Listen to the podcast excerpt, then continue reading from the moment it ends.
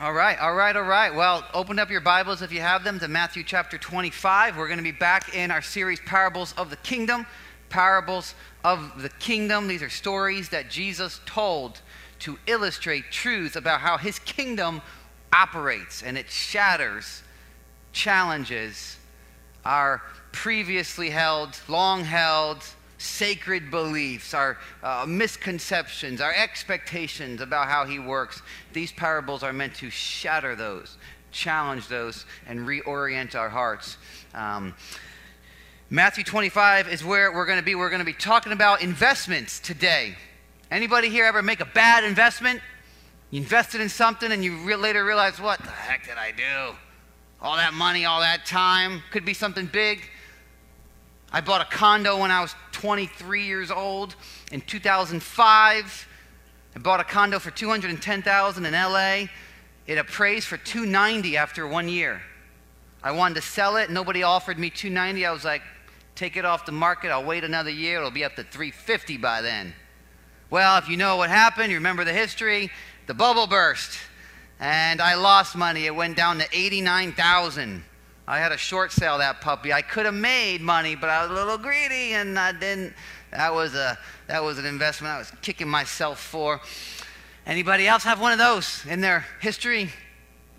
How about small things? I mean, I, when I talk about investment, I'm talking about any time we put money or time into something, we are expecting some degree of, of happiness to come out of it, some degree of delight, pleasure, fulfillment, right? It could be buying a cup of coffee from a new coffee shop, right? In the morning, you drive to that new coffee shop, you're like, oh, this is going to be my morning coffee from that new place. And then it's a bad cup of coffee. You're like, man. And if you're a coffee snob, you know, you're, when you're disappointed with your coffee in the morning, it can throw off your whole day man, two, three dollars. That time I was waiting in line. I can't go back.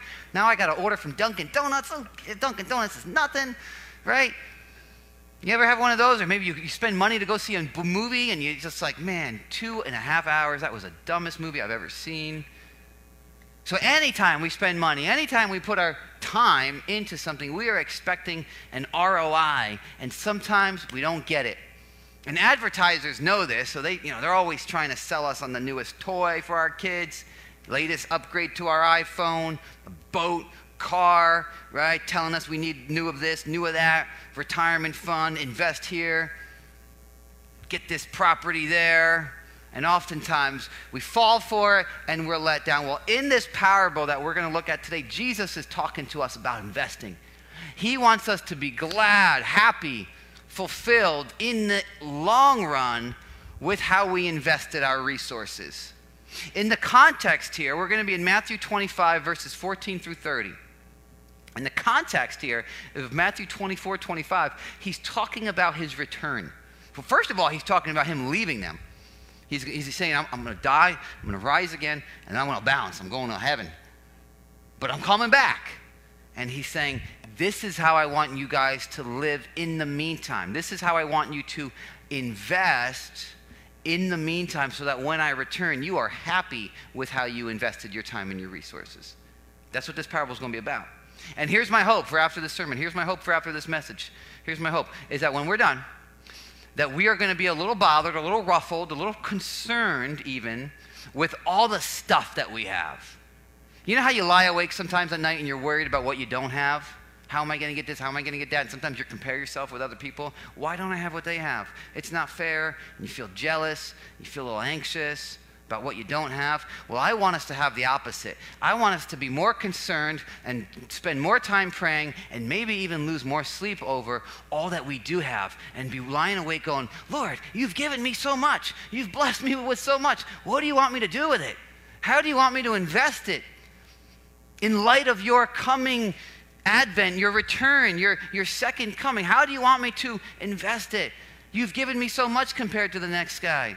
You've given me these gifts and abilities. You've given me these resources. You've given me this wealth. You've given me this home, this job. How do you want me to invest it? That's what I'm hoping for at the end. Scott and Camille prayed. So we're believing that God's going to answer. He's going to speak. So, Matthew 25, we're going to start in verse 14. Here we go. Mr. Chris Walters is on the slides today. Thank you, Mr. Chris. Second service. Give it up for Chris back there. Two services in a row, operating those slides. I know others of you who have been serving two services in a row. We're not celebrating you today. We're going to test how easily offended you are. Matthew 25, starting in verse 14. For it will be like a man going on a journey. What will be like? Well, the kingdom of heaven. If you go back up to verse 1 of chapter 25, you see it. He's talking about the kingdom of heaven. Back in verse uh, 1 of this chapter, he, he, he tells another parable. Um, we're not covering that one in this series. But right after he's done with that parable, he launches into this one. So it's the same idea. For it, the kingdom of heaven, will be like a man going on a journey. Now, the kingdom of heaven, if you have been with us, we've been saying, is not about heaven. That's not heaven. He's not talking about heaven. It includes heaven. It's not talking about the church, although it includes the church. He's talking about the kingdom of heaven refers to the reign and rule of God. This is how God reigns and rules. He rules and reigns from heaven, right? But kingdom of heaven is breaking in, Jesus said. It's here now. He wants us to understand it. And he says it's like a man going on a journey. And because he's talking in the context about his, his return, him leaving them and then coming back, that man going on a journey is him. He represents Jesus.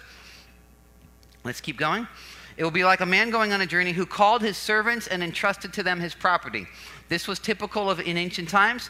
A wealthy guy's going away. He calls his servants and he says, Here, here's my wealth, here's my property, here's my money. Invest it for my kingdom, invest it for my estate, make me some money. I'm coming back. I want to find out what you did. I want to see the spreadsheets.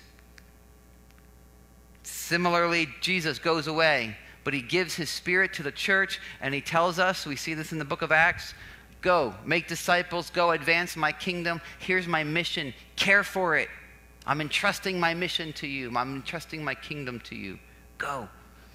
Verse 15 To one he gave five talents, to another two, to another one, to each according to his ability. Then he went away. So he didn't give each of them an even amount of, of talent. Now, talent referred to it, it was a unit of weight. It was um, depending on whether it was gold or silver or any other kind of precious gem. Uh, it could have been a different amount, but a talent, um, either way, was a significant amount of money. Some have estimated that it's about 16 to 20 years worth of a salary for an average worker. 16 to 20 years worth. So for him to have eight talents to distribute, that's a lot. This brother was wealthy, okay? He was a wealthy dude and he distributed his wealth unevenly amongst his servants according to their ability, because they had different abilities. Some of them knew how to work the stock market, some of them knew how to invest in real estate. Some of them could only probably start a lemonade stand and make some money that way. So he gave them different amounts, right? And likewise, Jesus distributes different resources to each of us. My family might bring in more income than some of you. We might bring in less income than others of you. All of us bring in more income than the majority of Christians around the world. He distributes unevenly. And He gives us different abilities too, different skills, different abilities, different spiritual gifts. If you trust in Jesus, you're given spiritual gifts some teaching, some leading, some administration, some, some uh, exhorting, different gifts and to, and to use in combination with those resources. So we shouldn't get jealous of each other because they're all gifts from God given to us in different ways, but they're all to be used for the Master's kingdom. They're all to be invested into Master Jesus who goes away and is coming back, and he wants us to invest it in his kingdom. Let's keep going. Verse 16 he who had received five talents went at once and traded with them, and he made five talents more. So also he who had the two talents made two talents more. Verse 18. But, okay, this is big time. Look at that contrast. But there's a difference here. He who had received the one talent went and dug in the ground and hid his master's money. He didn't invest it, he just stuck it under a mattress, right? Just hid it. He played it safe was, didn't want to risk anything, didn't want to step out of there, didn't want to put in too much work. Verse 19. Now, after a long time, the master of those servants came and settled accounts with them. So the master shows back up and he's like, All right, fellas, step into my office. I want to see this, the presentation. I want to see the spreadsheets. I want to see, I want to see the profit and loss. I want to see where I'm at What did you do? How did you make me money?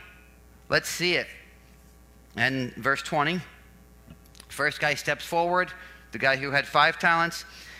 He came forward bringing five talents more, saying, Master, you delivered to me five talents. Here, I've made five talents more. I doubled your money. Here you go.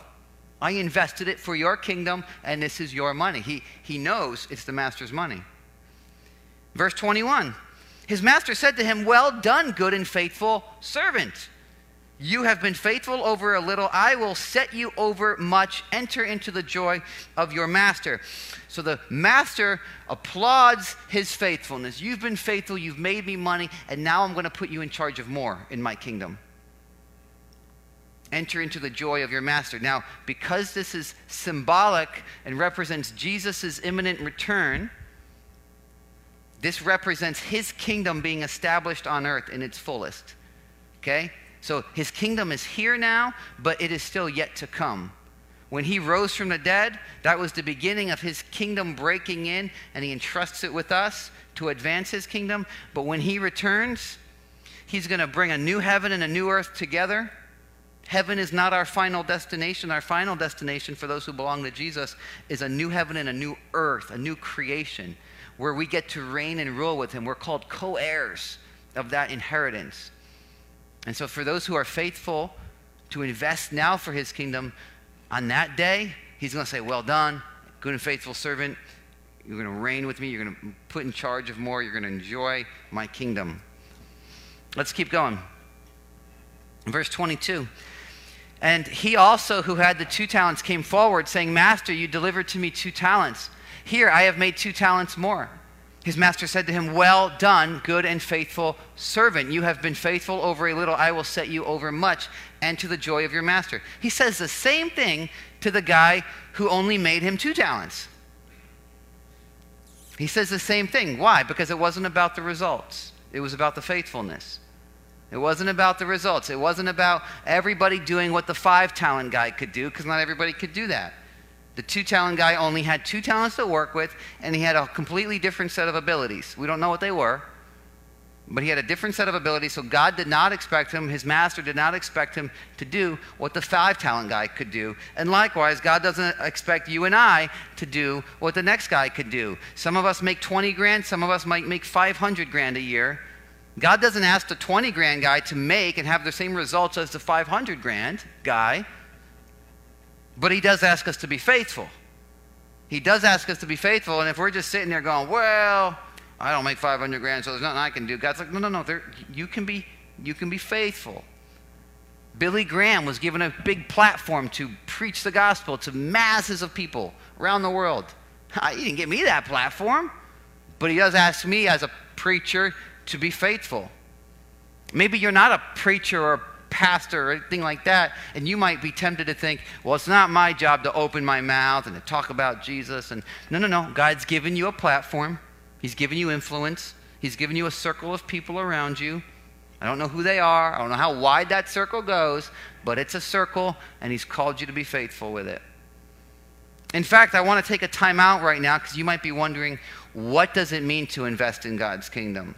What does it look like? When Jesus returns, what, what does he want to see a return on investment with? You know, because we could talk all day about that, uh, but there's two things that I want to point out. So we're going to take a time out from the parable and we're going to look at two things that Jesus, in this section of Matthew, is very explicit about when it comes to investing for his kingdom. There's two things. Flip back to Matthew 24. Go to verse 14 and circle it or highlight it if you got a Bible app. Look at what it says. And the gospel, this gospel of the kingdom, will be preached in the whole world as a testimony to all nations, and then the end will come.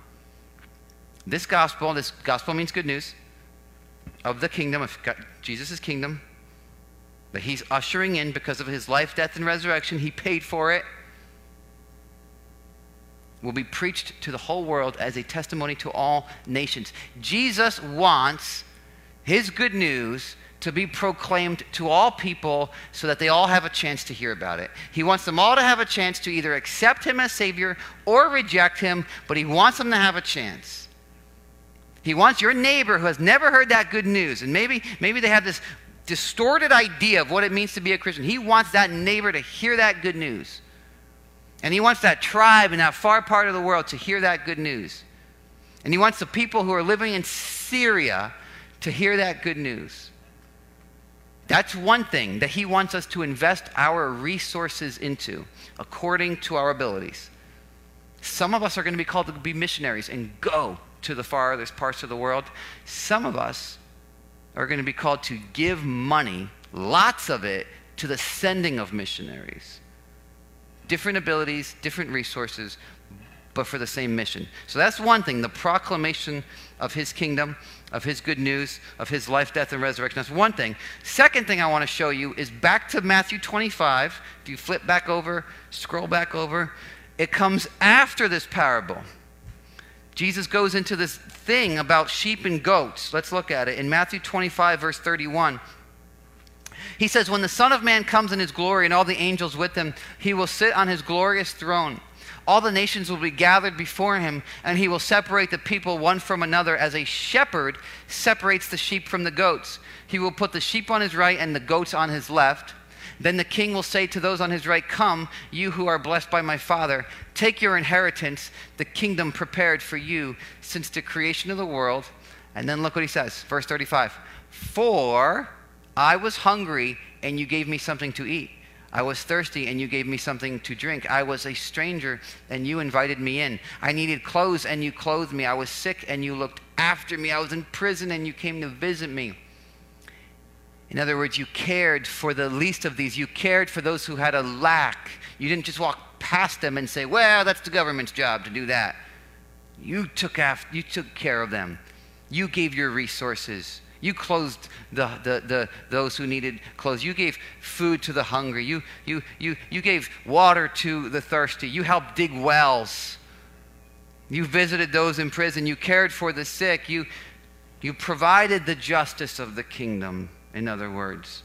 You demonstrated the justice of my coming kingdom in this broken world. So, those are two things that I see Jesus wanting us to invest in the proclamation of his kingdom and the demonstration of the justice of his kingdom. Both of those I see are important to the master. And when he returns, he wants to know what'd you do? What'd you do with your resources? What'd you do with the abilities I gave you? So, time in back to the parable. We're going to pick up back up with verse 24. So two guys came forward with five talents, two talents. Now here's the one talent guy. He also, who had received the one talent, came forward, saying, Master, I knew you to be a hard man, reaping where you did not sow, and gathering where you scattered no seed. So I was afraid, and I went and hid your talent in the ground. Here, you have what is yours. So this guy comes along, and he's like, Master, I was afraid. I didn't like how you operate your, your kingdom. You, you just expect all of everybody else to work for you, and then you come in and you're going to reap from them. I don't really like it. I find it unfair. I find it unjust. So I just buried this. I put it to cash underneath my mattress. Here, you can have it back. That's what he did. He found him to be unfair and unjust, just like we do sometimes with God. Maybe he thought, you know what, you didn't give me five talents like the other guy. That's not fair. What can I do with one talent? There's not much I can do with one talent, like we do. What can I do? I, am not rich like so and so over there. I don't have the, the, the resources so and so has. What can I do? Or maybe we use the excuse that, you know what, God, you're sovereign. You, you can do whatever you want. You don't need me. You don't need me to, to, to serve you. You don't need me to give. You don't need me to risk. You don't need me to sacrifice. You're sovereign. You're in control. You can do whatever you want. If you want to feed the hungry across the world, you'll feed them. If you want my neighbor to hear about you, you'll make them hear about you. You don't need me, right? But this parable is telling us that God's sovereignty does not excuse us from being faithful. God's sovereignty does not excuse us from being faithful. Yes, He's sovereign in control of all things, and yet He wants us to partner with Him. He wants us to partner with Him because He's made us His image bearers, number one, and also how faithful we are. What we do with our resources shows whether or not we actually belong to Him. What we do with our resources shows whether or not He truly is our Lord, our King, our Master, or not. It shows if we actually belong to His kingdom in the first place. To be kingdom people is to live lives for the King, advancing His kingdom. That's evidence that we've been impacted by the reign and rule of His kingdom in our hearts, that we've been changed from the inside out, that we are new creations in Christ. That's, that's evidence how faithful we are with our resources. God's sovereignty does not excuse us from being faithful. Look at how this guy responds. The master answered him in verse 26 You wicked and slothful servant. Slothful, lazy. You wicked and lazy servant. You knew that I reap where I have not sown and gather where I scattered no seed. You, you know how I operate. You know how things happen around here. You know how the, my, my kingdom, how I roll with this. Then you ought to have invested my money with the bankers, and at the coming, I should have received what was mine own with interest. You should have at least put it in the bank and got me some interest. In other words, if you knew how I operated, you may not like it, but all the more reason why you should have been faithful because you knew I was coming back and I wanted to see, a, I wanted to see a return. And if that's that master, just a normal human being, maybe a little greedy, Jesus is contrasting him with our good shepherd Jesus, who's perfect and just and righteous and gracious and full of love for us. And he's returning. How much more should we go, you know what? The way he operates, he wants to see a return on his investment. So we, we better be about investing. That's Jesus' point. Or, or else. I mean, here's the bad news. Let's keep going. The master says this in verse 28 Take the talent from him and give it to him who has 10 talents. Take his one, give it to the guy who made me extra five. For to everyone who has, more will be given, and he will have an abundance. But from the one who has not, even what he has will be taken away. And cast that worthless servant, whoa, into the outer darkness. In that place there will be weeping and gnashing of teeth. Jeepers. That's some scary stuff. That's the parts of the Bible that sometimes we don't, we don't want to read, we don't want to think about, we don't want to talk about. We certainly don't want our preachers preaching about anymore. Maybe we grew up in a church where that's all they talked about, so now we don't want to, you know, I want, I want to have a church where they don't talk about that at all. I need a break from that for 30 years. But that's here. That's here. Now, what's that a reference to? Well, again, the context is Jesus returning. He's going to tell some, You're going to reign and rule with me in the new heavens and new earth. This is the opposite of that. So think what's the opposite of that? You're going to get to be in charge of more and be in my presence on a new heaven and new earth. So this is the opposite of that. This means you're out of my kingdom, not in charge of anything in my kingdom, separated from my presence. Bible also calls that hell in different places. You're separated from the presence of the master. You might be thinking, man, that sounds so extreme. That sounds so crazy. What, because he buried his, his, his resources? That's, that's why? But here's the thing. Here's the thing. And, I, and, and, and, and I'm not going to soften this. There's no way to soften it, but maybe just explain it a little bit. It, it's, he, he's not getting kicked out of God's kingdom because he didn't, he, he didn't, you know, measure up. He didn't, you know, behave well. You don't get into God's kingdom through your behavior. But your behavior, how you use your resources, is an evidence that you've been changed, as I said before. When we trust in Jesus, His Spirit comes, lives in us. Call, uh, we're born again, the Bible says. Don't get freaked out by that phrase. That's what the Bible says. You're just born again by His Spirit. You become a new creation. What does that new creation want to do? It wants to produce new fruit. It wants to invest in the kingdom that it's now a part of. So if somebody's burying all their resources and saying, no, no, no, what that's showing is you don't want Jesus to be your king. You don't want to live for his kingdom. You've probably never been born again. You've probably never trusted in him. You've probably never asked him to be your Lord and master. So when he returns, he's going to say, Listen, this is what you wanted your whole life. You wanted to live apart from my kingdom. You wanted to be your own king. So here's, you're going to get to do that for the rest of your, for eternity. That's what you're going to get. That that's what you've chosen. That's the trajectory. So that's what you're going to get. Still sobering stuff. Still sobering stuff. Now, I will, I will qualify something. I, I do think you can be a sincere Christ follower, born again, part of his kingdom, belong to him, and go through seasons where you bury your talent, bury your resources, and decide, I don't want to, I don't want to, I don't want to live for Jesus. You go through, you're going through a season. So I, I do think that this guy in the story, it was a settled position of, uh-uh, I ain't living for him. And it was a settled position until the master returned the whole time. There was no change of heart. I do think some of us, myself included, I've been there, can go through seasons where it's like, you know what, my house is my house. I need, I need it to be a safe space. I don't want people coming over. I want everybody to leave me alone. My money's my money. I'm tired of giving it away. Right? I think we can go through seasons. I think the difference is in how we know, one way we know if we're truly part of God's kingdom or not, is that the Holy Spirit's going to wake us up when we do that. When we go through those seasons, He's going to wake us up. He's going to use sermons like this. He's going to use friends like the person sitting next to you.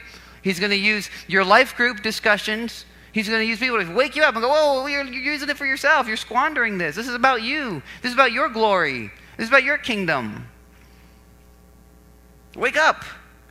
It's time to use your resources for Jesus' kingdom. And listen, that's going to look different for each of us. That's going to look different for, for each of us. There's some, um, I used the example last week or last service. Um, uh, there's these kind of cliche things we say where it's like, you know, hey, if you, if you can sing, then, then this means you sing inside the church. Or if you can act, then you're going to act in the drama ministry in your church. I don't think it necessarily means that. Because sometimes people sing inside the church for their own glory, right? For their own kingdom. You know, it's about me. I want everybody applauding me. And, and you actually might be better off singing out in the world, making a ton of money doing it, and then sending missionaries off to the other most parts of the world and keeping 3% of that money right? So it could look different. It could look different. Um, that's not to say these guys are singing. Don't, don't read into that, that they're doing it for the wrong reasons. Not at all. Um, you can preach for the wrong reasons, right? Uh, some of you guys might be better preaching at your coffee shop where you're a barista and be more effective there and more faithful than, than somebody who preaches to, to crowds of people like I'm doing. But you're doing it for Jesus' kingdom, you're investing faithfully, so it can look differently. So we don't put God in a box. But ultimately, ultimately, He doesn't want us to hide it. And, and, and, and maybe today you're realizing that, you know, the Holy Spirit's shaking you awake, going, hey, there's an area, there's some abilities, there's some resources that you, you haven't even given much thought to. And I want, I want to wake you up. I want you to be wondering and thinking and praying about how to, how to invest this for my kingdom because I'm returning soon. I'm returning soon. And I, by, by, the way, I think this is why a lot of us lose the joy of our salvation. We, we lose the joy of knowing Jesus because we're, we're, we're burying our talent, we're burying our, our wealth, our resources, our abilities. We're hiding it, we're playing it safe, we're afraid of risk, we're afraid of sacrifice. And then we lose our joy. And we wonder why there's no joy in knowing Jesus. We wonder why we're going through a dry spell because we're not investing, we're not living for the king and his kingdom. We're hoarding it, we're burying it. Uh, th- this is not based on statistics, this is not based on any study with Pew Research, this is based on my experience. So let me, let me say this. This is based on anecdotal evidence that I've had, but I've, I've yet to meet somebody who, on one hand, has the posture of, I don't want to tell people about Jesus because I'm afraid of being a Bible thumper. I don't want to look like that guy down at the boardwalk. So I'm just going to keep my mouth shut. And if somebody was to ask me why I'm such a great person, then I'll tell them about Jesus. I've yet to meet somebody who takes that posture and also is super excited about their relationship with Jesus. I have yet to see that those two go together. It's usually I take that posture I don't want to be like the guy in the boardwalk, and yet I'm also going through a really dry spell and dry season, and I don't know. I don't feel God's presence. Because we, what happened to the one talent guy? Take, take, take from the guy who had one, right? What he had, he'll lose. You, you, try to, you try to hoard it. I'm not going to open my mouth. I'm not going to take risks. You lose the joy that you once had, I think. And maybe today the Holy Spirit's going to shake you up wake you up. It's time. Start investing again in my kingdom. I'm returning. The master's returning. You want to be happy on that day. You want to be glad on that day. You want when I, when when I return, Jesus says you're going to be so fulfilled and happy that you invested the way you did. Now, as we close, I want to give us one tangible way we can do this. It's not the only way, it's not the only way, but one tangible way we can do this is, is by giving our money to the Great Commission Fund of the Christian Missionary Alliance that's, that's the network of churches we're part of, the Christian Missionary Alliance. And there's an offering that we take at the end of every year. We're not taking it today, don't worry. We're going to take it on December 16th. It's an offering that goes to, entirely goes to the funding of missionaries around the world, but primarily those who are in parts of the world that don't have access to hearing about Jesus. Like there's places in the world, like, like in South America, where there's been enough missionaries sent where everybody has, it, it, you know, they're telling each other about Jesus. There's other parts in the world, they have no chance unless somebody from the outside goes. And this offering goes to funding and sending missionaries. It also goes to demonstrating the justice of the kingdom, which we talked about, providing food, providing relief aid effort where there's been uh, natural disasters, providing water wells. Education, things like that. Last year we raised over 20 grand. My prayer is that we can raise over 30 grand this year when we take it on December 16th. Now look around, there's a small group of people. Can we do that with the other service and with the people online? Can we do that? Pray, praying we can. Take a look at this video that explains it further. It's only two minutes long. This Christmas, when you give a gift to the Alliance year end offering, you're supporting workers around the world who are carrying the gospel message of Jesus, and you're supporting God's unfinished mission. These are difficult times. We know it. But the church was sort of made for times like this. When it's most confusing and there's most opposition, God has always used people to be messengers of hope. And that's what our alliance workers are around the world over the next couple of months, you're going to hear amazing stories from people like Rima, a Syrian woman who encountered the love of Christ in an amazing way. You'll hear other stories, frontline videos from workers. All of our material has gone digital, so even though we've sent some posters to your church, you can access all of that uh, online. These are uncertain times for us, but these are crucial times for the gospel. This is a once in a generation moment for many around the world who will actually encounter Jesus for the first time because of faithful presence of our workers. So will you act in bold generosity and at this Christmas season ensure that everyone has an opportunity to hear? My wife and I last month we sat on the porch and we, we talked about what can we what can we put aside before we had birthdays for our kids coming up before we, before we figure out what, what we're going to spend on them, before we put money aside for Christmas, gifts for our family, to give them gifts that they don't really need, before we do that, let's put money aside to, for this. And then whatever's left over, we can give to those things instead of doing the opposite, right? That's the tendency. Let's do the opposite. I want to get nice Christmas gifts for my, for my family, you know, because it's Christmas morning and it's a thing we do and it's fun and, you know, and then what's, what's left over we'll give to something like, like this. I want to challenge us to flip it because Jesus is returning. And what, you know, let's, let's imagine he came back on December 26th. what, what are we going to be glad we put our money towards? Couple new sweaters for our siblings and some family members that we barely ever see, but because they're getting us a gift, we're going to feel bad if we don't get them a gift too, so we add them to our list. Is that what Jesus is asking? I'm not saying anything wrong with that in itself. A few years ago, we were at a Christmas gathering. My in laws, in laws, right? We, we didn't think that we needed to buy something for them. We get to this gathering and they gave us a gift. And my wife came to me. She was like, Quick, run out and get a bottle of wine for them. I'm like, Okay. I ran to get wine, wrapped it, and came back. Here, have Merry Christmas. Just to say, We didn't forget about you, but I mean, come on, that's the pathetic stuff we fall into, isn't it? Christmas time you know, get your dad a sweater that says greatest grandpa or something. And it's like, that, those are nice and those are fun. But if Jesus returns, I don't know, getting the gospel out to people who don't hear it, getting food to people who are going to bed hungry every night. Hope I didn't sound judgmental with our Christmas stuff. Do the Christmas thing, have fun with it. but let's just make top priority that which Jesus wants a return on investment with. I'm going to call the band up. We're going to close with that song again that, that we sang before. This time, now that you heard it, and now you're familiar with the lyrics, maybe we can sing it together. We go out singing together. And as we're singing it, here's what I want to ask from you Is there something in your life? Is there an area of your life where Jesus might be tapping you on the shoulder saying, Yeah, that, it's time to start using that for my kingdom? That ability, that skill set, that gifting of yours that I gave you, I want you to start using that for my kingdom. That resource, that home, that wealth, that ability to make money, I want you to start using it more for my kingdom. And all I'm going to do at the end of the song is ask you, is anybody, did, did God tap anybody on the shoulder? Not to not gonna pass the mic around and find out what it is, just to see if there is anybody. So let's sing, let's open ourselves up, see if he wants to tap any of us.